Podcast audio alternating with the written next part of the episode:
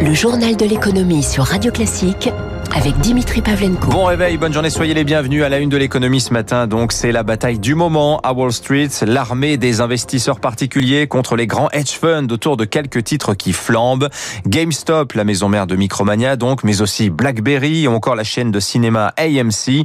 Bataille boursière aux allures de révolte des petits contre les puissants. Bonjour Eric Mauban. Bonjour Dimitri, bonjour à tous. Alors l'affrontement ces dernières heures atteint son paroxysme autour du titre GameStop qui gagnait hier soir plus de 130%. Mais oui, l'action GameStop qui valait près de 19 dollars au début de l'année a terminé la séance d'hier à 347 dollars 50, soit 18 fois plus. La valorisation de la société dépasse désormais les 10 milliards de dollars. Fondamentalement, rien ne le justifie. GameStop voit ses ventes baisser régulièrement. Les jeunes achètent leurs jeux sur Internet ou jouent en ligne sur leur console. Le distributeur s'apprête d'ailleurs à annoncer une troisième année consécutive de pertes. Les investisseurs ont recommandé de vendre la valeur. Seulement, un groupe de boursicoteurs avides de sensations fortes s'est mis en tête de donner tort au grand nom de la finance avec la force des réseaux sociaux. Eh bien, ils ont mobilisé de nombreuses personnes pour acheter en masse des actions GameStop. Ce courant acheteur, au vu du peu de titres circulant en bourse, a fait flamber le cours, obligeant les vendeurs à découvert à se racheter en catastrophe. L'objectif est atteint. Les petits épargnants ont trouvé le moyen de se faire entendre et d'afficher leur puissance face au monde de la finance. Ils sont déjà à la recherche d'autres valeurs pour renouveler leur tour de force. Vous l'avez dit, le fabricant de logiciels BlackBerry semble avoir gagné leur faveur. L'action a fait un bond hier de 32%. La chaîne de cinéma AMC plus 300%. Et puis on a des petites déclinaisons en Europe. Euh, le titre Varta plus 6% alors qu'il végétait depuis des mois.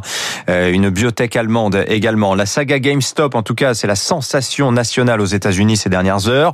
La Maison Blanche dit suivre l'affaire de près. Questionné sur le sujet hier soir, le président de la Fed, Jérôme Powell, en revanche, bah, n'a pas souhaité prendre position.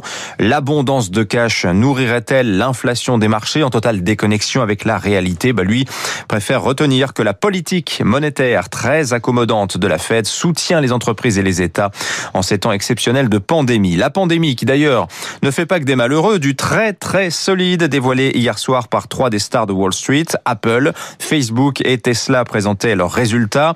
Record de chiffre d'affaires hein, sur trois mois pour Apple, 111 milliards et demi de dollars au dernier trimestre pour un bénéfice net pour Apple de 28 milliards 7. Facebook, 28 milliards de revenus d'octobre à décembre, bénéfice net de 11 milliards d'euros, c'est en hausse de 53% sur un an, avec une base d'utilisateurs euh, de toujours en croissance, hein, 3 milliards 300 millions de personnes se sont connectées au moins une fois par mois à au moins l'une des quatre plateformes, Facebook, Instagram, Messenger ou WhatsApp. Facebook qui en revanche, qui fait face aux risques réglementaires, engage à la nouvelle administration américaine.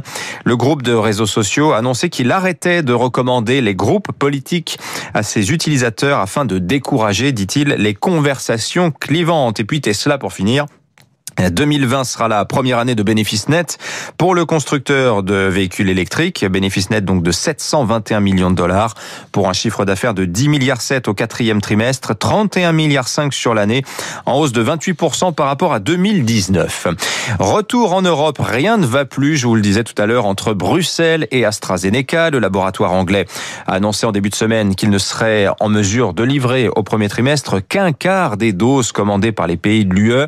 Pour la France, ce sera donc un peu moins de 4 millions et demi de doses contre plus de 17 millions prévus au mois d'août dernier, ensuite ramené à 9 millions. Bruxelles dénonce un manquement au contrat. AstraZeneca répond qu'il ne s'est engagé lui qu'à faire de son mieux. Céline Cajoulis. Que l'on fabrique un vaccin ou une voiture, on passe par les mêmes étapes. Du concept car à la voiture produite en série, il faut adapter l'outil de production. En temps normal, on fabrique 100 millions de doses de vaccins par an. Là, le laboratoire en a promis par contrat près de 3 milliards à la fin de l'année. Et pour l'instant, ce chiffre n'a pas changé. Ce qui a changé, c'est juste le rythme de production. Des doses vendues à prix coûtant pour garantir un accès large et équitable au vaccin. Et pour dissiper tout malentendu, le patron d'AstraZeneca a déjà eu trois rendez-vous à Bruxelles pour l'expliquer. Et si les sites britanniques tournent déjà à plein régime, c'est tout simplement parce que la production y a débuté plus tôt. Comme l'Europe a par contrat le droit d'aller contrôler les usines pour comprendre ce qui s'y passe, elle va sans doute le faire.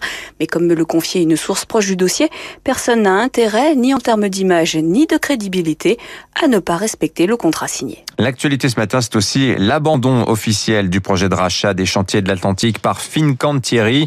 Depuis 2017, euh, Paris a prolongé l'accord à cinq reprises afin de permettre aux euh, constructeurs navals italiens de présenter des gages à Bruxelles sur la concurrence. Mais Fincantieri n'a jamais transmis les documents.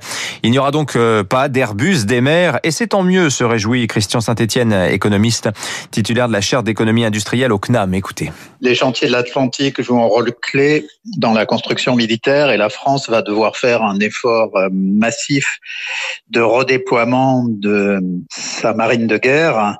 Et il faut, euh, dans le contexte de l'augmentation des risques au plan international avec le conflit géostratégique entre la Chine et les États-Unis, que la France augmente sa marine militaire de l'ordre de 50% sur les 15 prochaines années.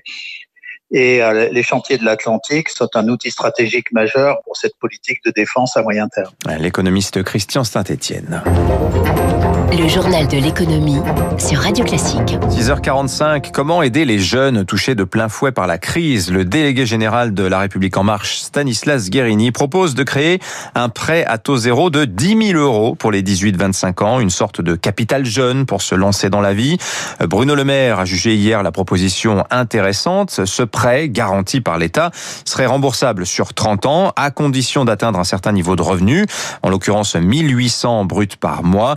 Prêt qui serait universel et sans condition d'usage. Émilie Vallès. Pour être pertinente, la mesure doit cibler les jeunes issus de familles modestes et surtout, elle doit être fléchée, que cet argent serve à se loger ou à payer des études, analyse Robin Rivaton, économiste et essayiste. Si elle était universelle, elle ne répondrait pas à son principal objectif, qui est de limiter les inégalités intergénérationnelles, de favoriser l'émancipation, puisqu'elle bénéficierait à tout le monde. Or, aujourd'hui, il y a des jeunes qui vivent relativement mal, moins bien que leurs aînés, et il y a des jeunes qui vivent relativement bien par le jeu de la solidarité familiale et de l'héritage. Pour Antoine Dulin, président de la commission insertion des jeunes au Conseil d'orientation des politiques de jeunesse, ce prêt peut être un facteur d'émancipation, mais il passe à côté du véritable enjeu du moment, celui de la pauvreté des moins de 25 ans. En fait, c'est un cadeau empoisonné. On répond pas à une logique de pauvreté des jeunes en endettant ou en donnant 10 000 euros aux jeunes. Il faut absolument, avant tout, ouvrir les minima sociaux aux moins de 25 ans en leur garantissant un revenu qui soit du montant du RSA. Dans tous les pays nordiques qui ont mis en place un système de prêt pour euh, des jeunes, c'est bien parce qu'il y a déjà un filet de sécurité avec un revenu minimum à partir de 18 ans. Et puis, poursuit cet expert, contrairement à ce que dit Stanislas Guérini, 10 000 euros, ce n'est pas suffisant pour changer une vie. En bref, après courte paille, une autre enseigne de la restauration en difficulté, c'est Flunch qui a demandé hier à être placé en procédure de sauvegarde. Euh, le chiffre d'affaires du groupe fondé en 71 a, perdu, a fondu de 57% l'an dernier. Une soixantaine de restaurants sur 161 pourraient être cédés. 1300 postes sur 5000 sont menacés. Renault va arrêter la Twingo. Le constructeur abandonne le segment A, celui des petites citadines thermiques. Deux modèles vont prendre leur relais, c'est la Dacia Spring et la nouvelle R5 qui seront toutes deux et électriques. Et puis les marchés pour finir, le CAC en net baisse hier, moins 1,16%, 5459 points. Le CAC contaminé un petit peu hein, pour le phénomène américain de spéculation sur des valeurs très shortées. Euh, le, le GameStop français hier c'était Unibail plus 20%, Clépierre, l'autre grande foncière cotée plus 22%. À la baisse en revanche les bancaires comme BNP Paribas moins 3,5%, Sanofi moins 2,5%. Wall Street par ailleurs en net baisse aussi de plus de 2%. Après les commentaires en soirée de la Fed selon qui la reprise s'est affaiblie ces derniers mois. Euh, citons le Boeing qui perd 4% après des résultats douloureux, 12 milliards de pertes l'an dernier. L'avionneur a par ailleurs annoncé le report des livraisons de son 777X, le plus gros avion du monde. Ce sera donc pour 2023. Petite consolation pour Boeing, la réautorisation de vol en Europe hier pour le